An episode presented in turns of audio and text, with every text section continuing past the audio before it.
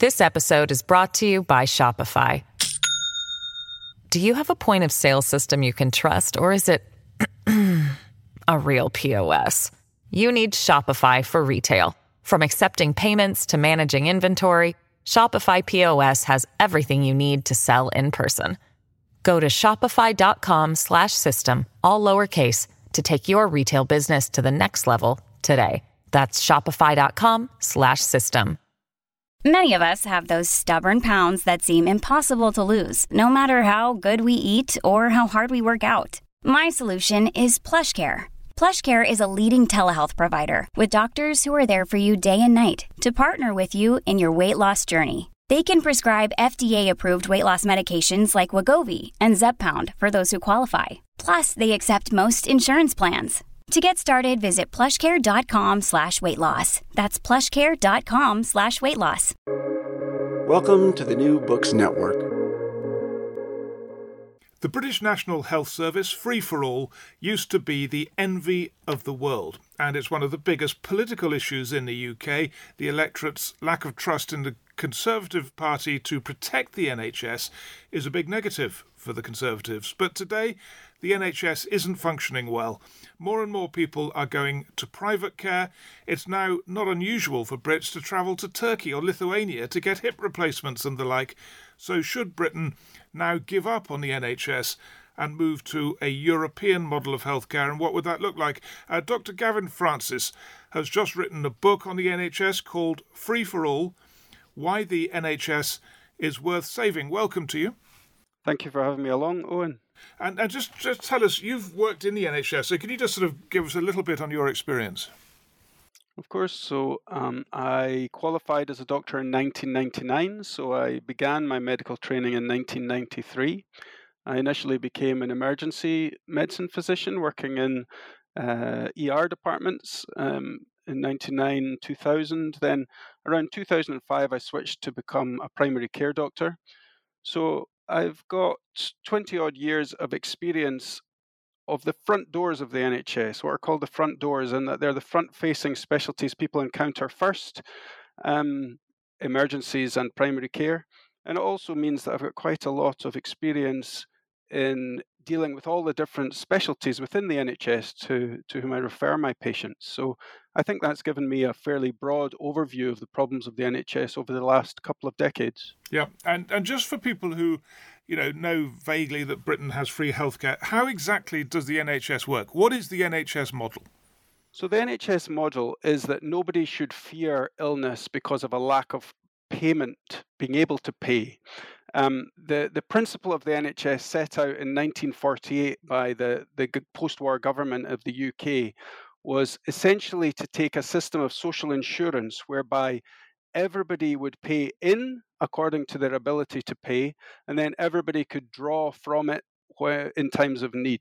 Um, it began because the Minister for Health in that post war uh, Labour government was the Member of Parliament for a region of South Wales where there was a miners' cooperative which did exactly that. All the miners paid in a small proportion of their wages to a fund, and then those miners and their families could get free healthcare. And so the, the health minister of that period saw what a transformative system it was, and that the, the, the families were relieved of this great fear of illness. And he thought it, it really should be rolled out across the, the whole country. He said that society becomes spiritually healthier um, if people have at the back of their minds the reassurance that if they were to become ill, they wouldn't be penalized. And there was a sociologist of the time, um, T.H. Marshall, summarized that principle, and he said, he said, illness isn't an indulgence for which you should have to pay; it's a misfortune, the cost of which should be borne by the whole community.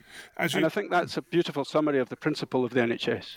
As you say, this was um, the post-war government, and it was a very radical proposal, and it, it, and it was difficult, right, to push through. I mean, this was resisted by doctors, uh, and I think Aneurin Bevan is the man you're talking about who who did this said he had to pave their palms with gold or something. Tell us about how yeah. difficult it was to do it. Well, um, it wasn't difficult across the board. Uh, the the, the British Medical Association in Scotland, for example, needed no persuading. in fact, they were ready to go in 1946, and Bevan asked them to hold on while he persuaded the rest of the country. Um, there was differences in England between the GPs and the hospital consultants. Hospital consultants were very worried about their um, private practice and that being stopped. And that is the context in which Bevan's famous quote about um, having stuffed their mouths with gold, he said, um, when he was asked how he managed to get his proposal past the hospital consultants. So that, that was made in respect to their wish to carry on with their private practice, not with respect to the actual institution of the entire service.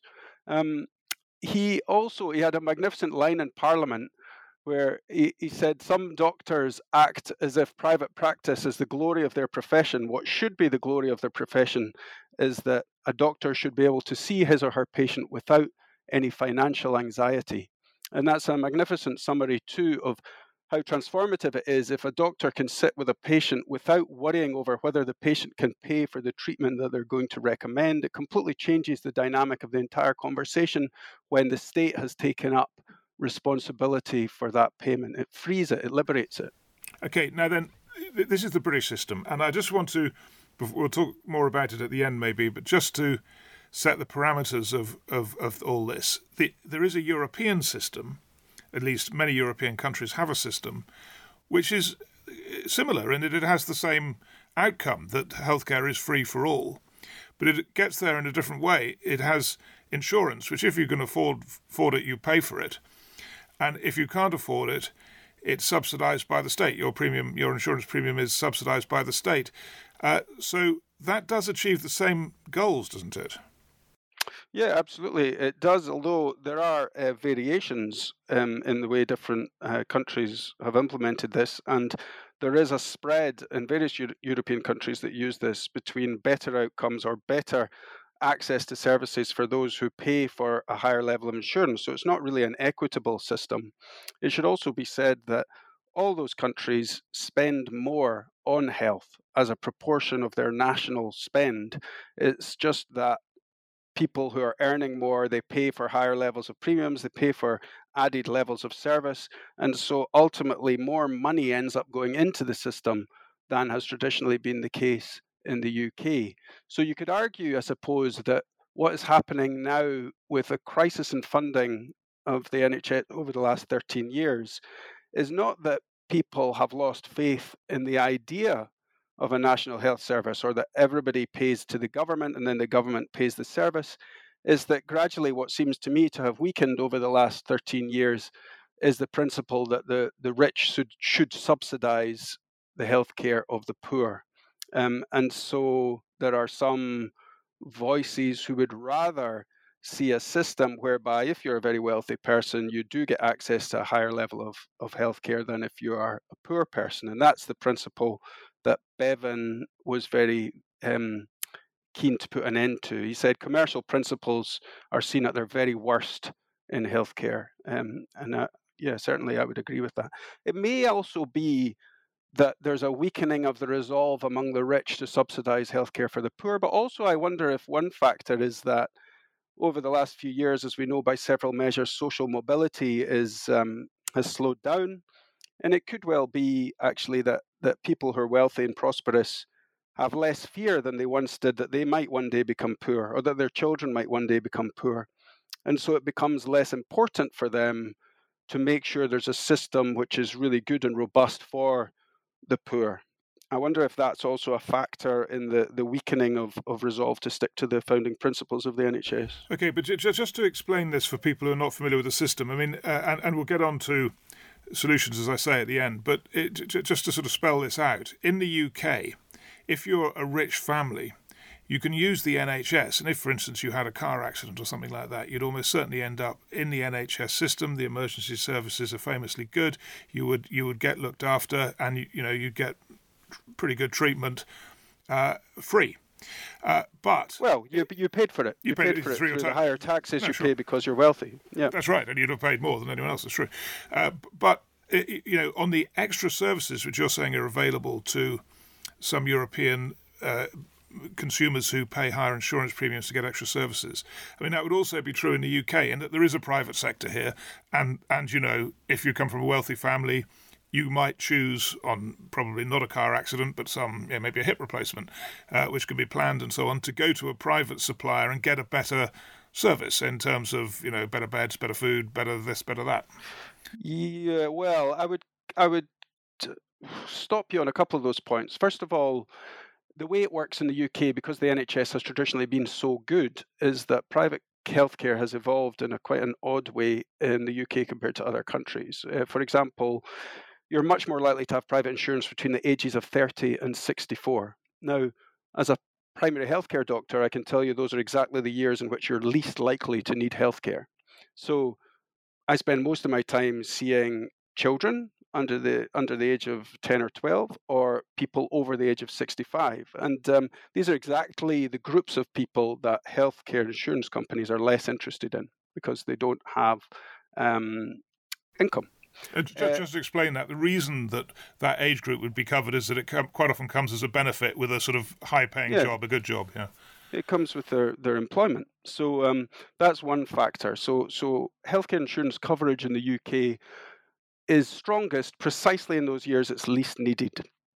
The other thing um, with private insurance cover in the UK, because traditionally the NHS has been so good, is that um, it's been often argued by myself and by many other doctors who see the, the effects, and I try to pick out a few examples for this in my book, that the private healthcare as it's practiced in the UK often offers poorer outcomes and poorer standards than the National Health Service. It's less regulated, it's less prone to stick to guidelines, it's more prone to treat on the basis of demand rather than the basis of best practice. And also, we've got a, quite a startling situation in the UK whereby if you have a procedure done in a commercial sector and that procedure goes wrong, quite often you're then pushed back into the, the government health service to fix the problem. So I've had numerous experiences of this over my years as a primary care doctor where I've seen somebody go into the private sector, treatment hasn't gone well, uh, there's been negative outcomes, perhaps even infection or complications, and then the, the government system is asked to mop that up because that person has, of course, also been a taxpayer. But these are fallouts of procedures that often wouldn't have been recommended within the NHS. So it's very, very complicated. You know, there are small hospitals in the UK whereby if you suffer a cardiac event, they phone 999 they phone um, for an NHS ambulance to come and take the patient from their small private hospital to a local NHS hospital because the standards there for managing an acute coronary event are so much better. So it's really very, very complex in the UK. Very different, for example, from Italy, which has got a sort of patchwork of different kinds of health institutions. Um, France, even too, where co-payments make up a large supply of the way people access different kinds of healthcare. Netherlands, too. Many other countries, for example, you pay to have a primary care consultation, uh, whereas here, so far, traditionally, traditionally they've been free. Uh, I take all those qualifications. The point I was trying to make bit is, particularly for people listening in America, is there's quite a lot of coverage in America saying that if a drug, for example, is not approved for NHS use, and there's a very good system here for establishing which drugs should be provided you know, a very rational, scientifically based, evidence based system for doing that. Uh, but that if you know you you've got a rare kind of cancer that's extremely expensive to treat, uh, you may not get the drug on the NHS. There are such cases, uh, and in the US, it is often said by right wing uh, lobbyists who are trying to defend the health system there that that means you die. Whereas the reality in the UK is that if you can afford it, which obviously most people can't, uh, you could get that drug, that very expensive cancer treating drug that it might extend life for a couple of years or something, for for you know forty, fifty thousand pounds a year, and you can pay for it and get it. Right, uh, that's the only point I was trying to make is that wealthy families can do that here.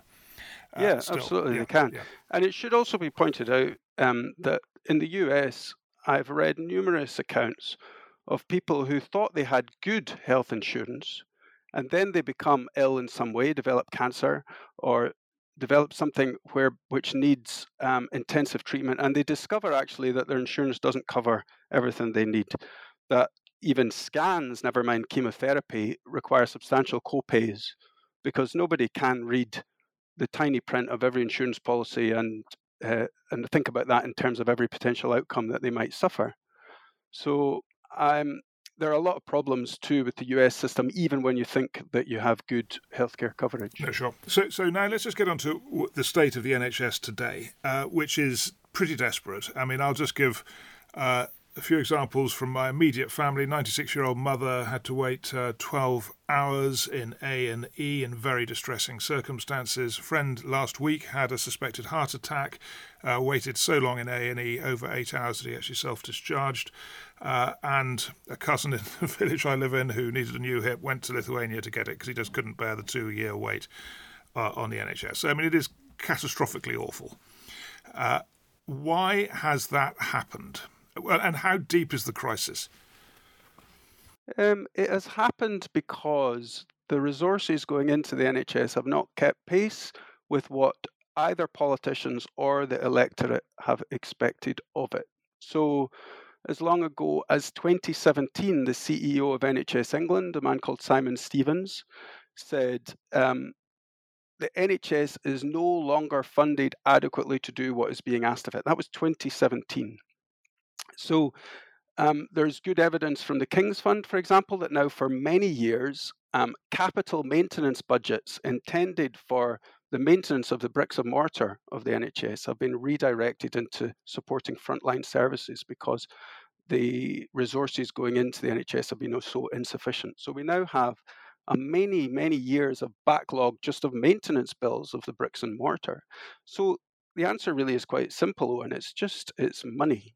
And other countries are finding ways of coping with the added expense of an aging population, increasing frailty. You mentioned your 96 year old mother on a trolley for 12 hours. I mean, it's just it's just terrible that we haven't actually maintained the level of services that we need to celebrate having such a magnificent outcome for humanity as such an aging population. You know, people are living longer now than they've ever lived in the history of humanity. And that should be a cause for celebration. But of course, it has costs. The average 85 year old costs the NHS or costs the taxpayer, however you wanted to put it in inverted commas, five times more than the average 30 year old. The average 65 year old costs the NHS two and a half times more than the average 30 year old. Now, we have mm-hmm. many, many, many more people living past 85 than we used to have, even 20 or 30 years ago. So if you imagine every one of those people who lives beyond 85 is costing the taxpayer five times more than an adult who's paying taxes, that is going to cost money. So other countries are, are, are, trying to address this with various kinds of ways of raising that money through insurance, yes, and through different kinds of taxation.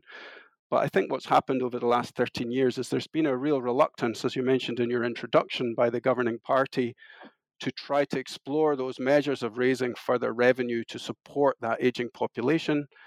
Um, they have not kept pace with what the voters demand of it. Well, and, yes, I mean that needs to change. Well, yes, I mean, but of course the demand, the voters also demand low taxes, and, and, and that's the problem, isn't it? I mean, the the the. But is it too much to ask to have some honesty, intellectual honesty in that. That's not how politics works, a, is it? I mean, it's not a rational a business. I mean, politics is not rational. Democratic politics is not rational, and we we have a situation where people want the healthcare but don't want to pay the taxes. So I mean, it it it. it I mean, I agree. I understand that the Conservative Party have, you know, been more reluctant to raise taxes for this than than other parties in the UK, but but you could argue that other European countries have worked out a way of raising the required revenue, uh, whereas we haven't. So it sounds to me, though, with that, Owen, is that you're arguing, yes, that, that we have reached a point where wealthy people are no longer willing to subsidise the healthcare of the poor. Well, I, I, don't know if it's it's just rich people who don't want to pay taxes. It's everyone, isn't it? I mean, the, the reason Democratic politicians don't put taxes up is because they think it's unpopular. Um, sure. So, I my argument is that at the moment, the crunch point is being put on doctors and nurses to constantly apologize for the lack of resources that have their origins in political decisions. So now we're having a crisis of recruitment in both nursing and medicine. We've got a third of junior doctors leaving the NHS to go and work in Australia and New Zealand, where they'll be better remunerated and better supported.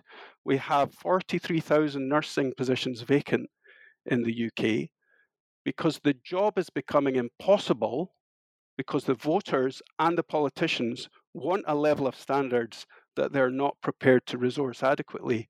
So the clinicians are constantly having to apologize for the impossible situation of telling patients you can't have what you would like because there isn't any money. Now, surely a government who seeks to fulfill the expectations of voters has to find a way of addressing this. But at the moment, what we've got is a government in power who keeps trying to pretend that it's not happening, that the crisis isn't that bad, that nurses are just moaning, that doctors are complainers, that they're overpaid.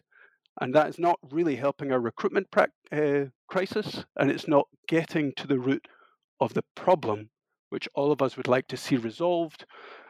Clearly, some kind of compromise needs to be made. And at the moment, I'm not seeing anybody making a move towards effecting that compromise of giving people a level of service that they are happier with and a level of taxation that the economy can support. Just on the um, the the extent of the British shortfall on spending, I found it surprisingly hard to get what would you'd think would be a very easy number to get. Just preparing for this interview, I was just trying to understand what the UK pays, let's say, as a percentage of GDP, and and what others pay.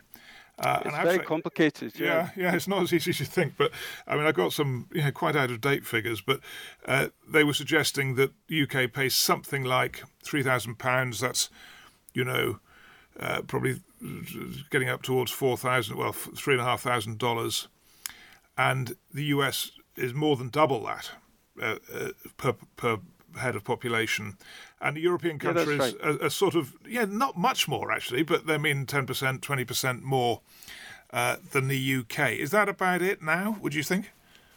Yeah, that's about right. I mean, it's made very complicated by the fact that different countries um, calculate the level of social care differently. Some of them include it in health figures, some of them don't. Some places some countries have a very blurred line between social care and healthcare, which can make it quite difficult to extricate exactly how much is being spent where. But you know, I'm not a statistician or somebody who makes policies.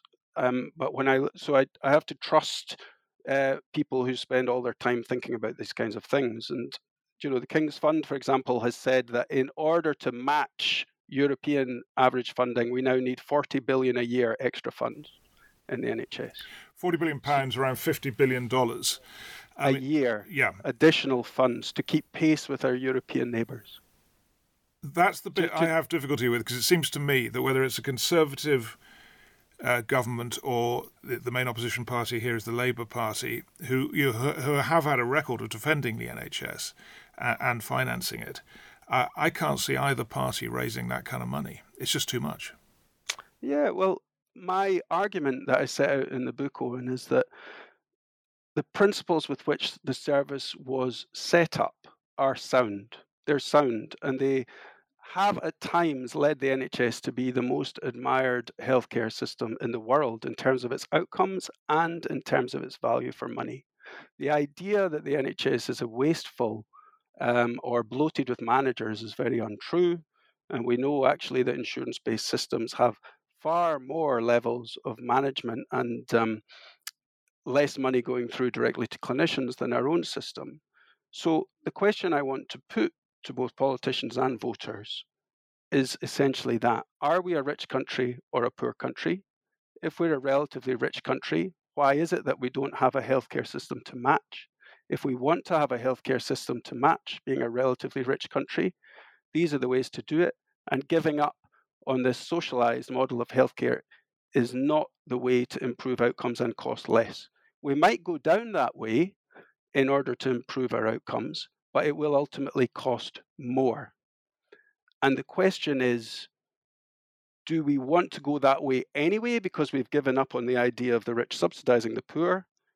Or do we think actually the principles with which it was founded are still sound and that we need to find a way to resource it adequately because it will prove cheaper than having an insurance based system if it's funded adequately. This episode is brought to you by Shopify. Do you have a point of sale system you can trust, or is it a real POS? You need Shopify for retail. From accepting payments to managing inventory, Shopify POS has everything you need to sell in person. Go to shopify.com slash system, all lowercase to take your retail business to the next level today. That's shopify.com slash system.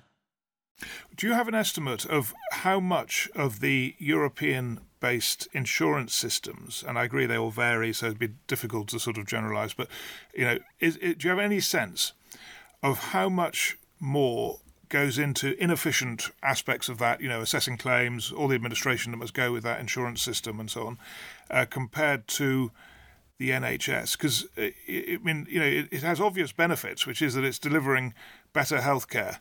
Uh, so you know, we all want no, it. I'm afraid I don't have a good system. I know yeah. the, the statistic I remember from the American system is that there are three administrators for every clinician. So the American system is very unusual. Um, it's about 18% of GDP is going into healthcare, and it has very, very poor outcomes compared to most European countries in terms of infant mortality, in terms of access. Um, in terms of, well, there's a whole suite of outcomes in the US which are poorer than um, in Europe, but about 18% of GDP is going in. I think the UK, it's quite difficult to get the figures, as you said. I mean, we we have been between nine and ten percent of GDP, depending on how you calculate it. That was pushed temporarily higher during the pandemic because of the huge amount of money spent on dealing with COVID. Um, a lot of European countries that we're talking about, the likes of um, well, Germany is more than 11. I think it's nearer 12 or 13 percent. France is about 11 percent. So all of these countries are paying more than us for their healthcare. How how much of the bill is going on management and on managing that insurance service. I'm not really yeah. all that sure. Well, you can see why I'm asking because it, I mean, it seems to me that that French example is quite interesting. You know, it's it's it's let's say UK's nine percent, they're eleven percent of GDP. I mean, it's, it's a significant difference, but it's not massive. Uh, and you know they would incur higher costs in terms of administration. You'd think because the NHS, you know, as a unified organisation, uh, yeah, obviously has massive uh, economies of scale and should be, in many ways, much more efficient. Uh, so it is confusing that the French have better healthcare than the UK. This is this is the thing I'm trying to get at: is what why isn't it working when the yeah the sum of money involved in the the, the French insurance system doesn't seem so massively different to to ours. Uh, no, I think that is massively different. Two percent of GDP would be absolutely transformative for the NHS absolutely transformative. And, and that's what we saw in 1997, actually, when there was a change of government in this country. And at that time, um, in around 95, 96, it was about 6.3% of GDP went into healthcare, while the European average at that time was 8.5%. And famously, the Prime Minister at that change of government in 97 committed to trying to match the European average. And 6.3, he, he did get up to 8.5. And the NHS during the early 2000s was among the most admired healthcare systems in the world, both in terms of its outcomes, in terms of its access, um, and in terms of its value for money. It was it was in an international comparison in the early 2000s. It was placed top in the world, and so that was only two percent difference in terms of the GDP, and it was absolutely transformative. And I began my career in the early 2000s. I qualified, as I said, in 99. And I can remember a healthcare system that was then being consistently assessed as among the most efficient in the world, but also the best value for money with some of the best outcomes in the world. And that's across the board. So that means outcomes for the poor as well as the rich um, in terms of reducing health inequalities.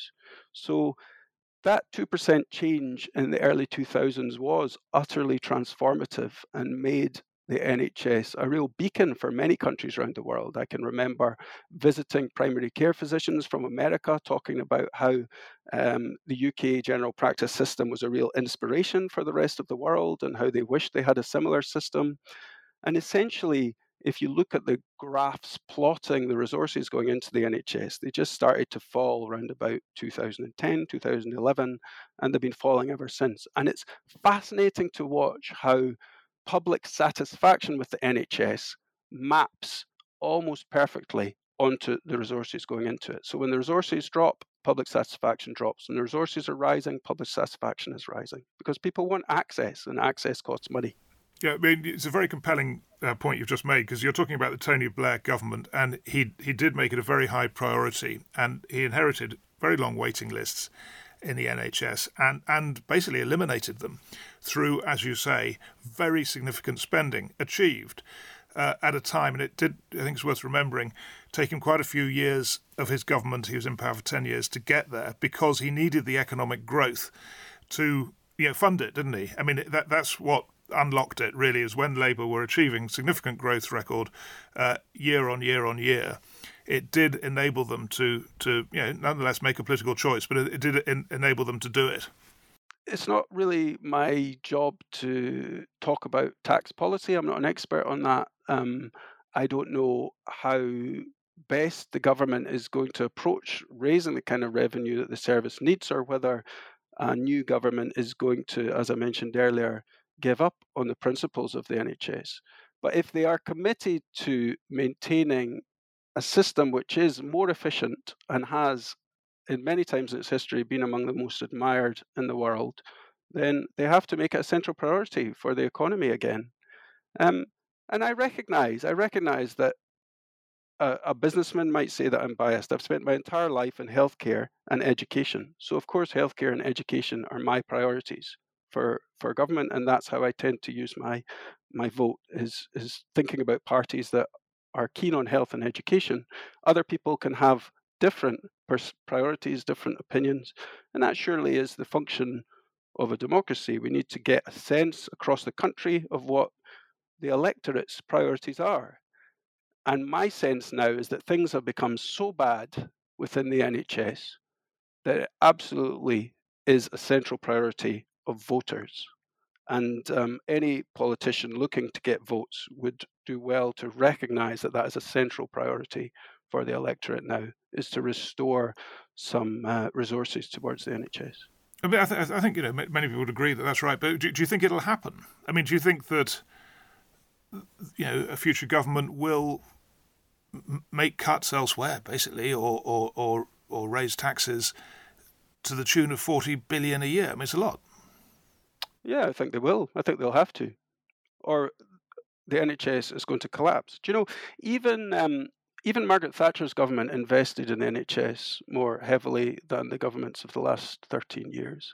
Uh, there was an approximately 3% rise in uh, the level of resource going into the NHS through Margaret Thatcher's tenure because she recognised how popular it was. And, you know, she famously said she would never use the NHS. She had private healthcare insurance and she didn't want to add to the queue. Um, but even yet, she knew its popularity. She knew that voters loved it. They recognised the justice of its principles. They recognised the importance of having a safety net there if they or their families might become poor. And uh, she consequently backed it. And, and I would like to see the same level of, of faith in the central place the NHS has in the voters' imagination and aspirations uh, among our current politicians. Okay, a couple of questions. Um, first of all, on uh, management, I was quite interested to hear you uh, say that you know the NHS is well managed. Many doctors in the system don't agree with that. They think the managers are overpaid and incompetent and, and too numerous. And you know it is a problem with running any big public sector organisation. I mean, I used to work in the BBC, which was appallingly managed, and I can certainly say there were too many and they were overpaid without a doubt. And and I would have thought the same would be true in the NHS. You don't think that? No, and there's hard figures to show it. There's only about 2% of NHS staff are managers compared to an average across most industries of about 9% or even 10% of um, the payroll are managers. So, actually, in terms of numbers of, of people on the ground, we have fewer managers than, than most industries. Whether they are paid too much, I don't know. You mean, um, I, I can't argue that. They would need to make that argument themselves, whether they're paid sufficiently or insufficiently. Um, I want to see, as a clinician, I want to see the maximum amount of resource going into direct patient care that I possibly can. Whether you can do that by paying our already quite diminished number of managers um, very smaller salaries, uh, I don't know, I would doubt it. We're seeing that at the moment with there's lots of um, controversy at the moment around about the way um, doctors are managed, particularly with regard to the Lucy Letby case. Um, when doctors felt that they wanted to whistleblow and speak out and, and I, felt I should, unable to. I should just explain this is a nurse in the UK who's just been found guilty of murdering some babies on a, on a, on a ward, and the doctors were raising the alarm, and, and the managers were closing them down and making them apologise to the nurse for accusing her of anything. So that that was quite a blow to the reputation of managers. Yeah, it was. It was a blow to the reputation of managers. But similarly, we have a media culture in which um, a, a, an absolutely horrendous, awful example of a serial killer is being sort of expanded to essentially um, cast shadows over the reputation of lots of other parts of the service. And I felt this very strongly as a, as a doctor in the, the Harold Shipman case, which some of your listeners will remember. There was a there was a primary care physician um, just over a decade ago who who was a serial killer and was killing some of his elderly patients. And and uh, the, the entire regulation of my profession was transformed as a result of, of Shipman because there was this very deep concern that this serial killer actually was uh, able to carry out um, all these murders because of, of weaknesses within the system itself of doctors' regulation. Uh, just one last thought in terms of the British um, experience, because the UK now has significant amounts of devolution, and uh, the powers have been devolved to governments in Scotland and in Wales. In particular, the Northern Ireland situation is rather more complicated. But in Scotland, there's been a government for, gosh, I don't know, 20 years or something, uh, the Scottish National Party government, who are basically uh, much more sympathetic to the NHS, I would think, than, than the Conservatives. Uh, have they done what you are arguing should be done, which is basically raise taxes to produce much more funding for the NHS in Scotland than there is in England or Wales? Uh, they've done it modestly. They they're quite um, restricted in terms of what they can do. They obviously don't have power over tax raising anything that's got to do with um, the flow of money across borders. Um, they've got a limited ability to raise income taxes, and yes, I do pay more income tax in Scotland uh, than I would if I paid in England, um, but it's of the order of about two percent. Um, and I would argue actually that though things are bad within the NHS in Scotland, this book is conducted as a result of many interviews with many of my colleagues who work across the UK because medicine is such an international profession, and many of my good friends and colleagues are working across the UK. Uh, and, and things are actually slightly better in Scotland than they are, for example, in England. Uh, one example of that is the degree to which NHS services have been contracted out to commercial providers. It's much more limited in Scotland than it has been in England, um, particularly after the Conservative Health Minister um, Andrew Lansley introduced um, introduced an act in 2012 which opened up the NHS much more to private providers. But what we're finding now is that in England, those services which were contracted out are slowly been dripping back into the NHS, either because they were providing very poor standards of care or because um, they turned out to be more expensive for the taxpayer.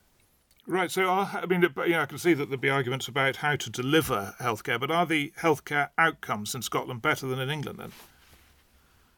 Not particularly, and that's very complicated too. Um, and you, it's quite difficult to disambiguate those outcomes from the degree of poverty and lack of economic growth that there is in Scotland with comparison to the southeast of England. So, the part of the UK which has the best economic outcomes is the southeast of England, and it distorts the whole of England's outcomes.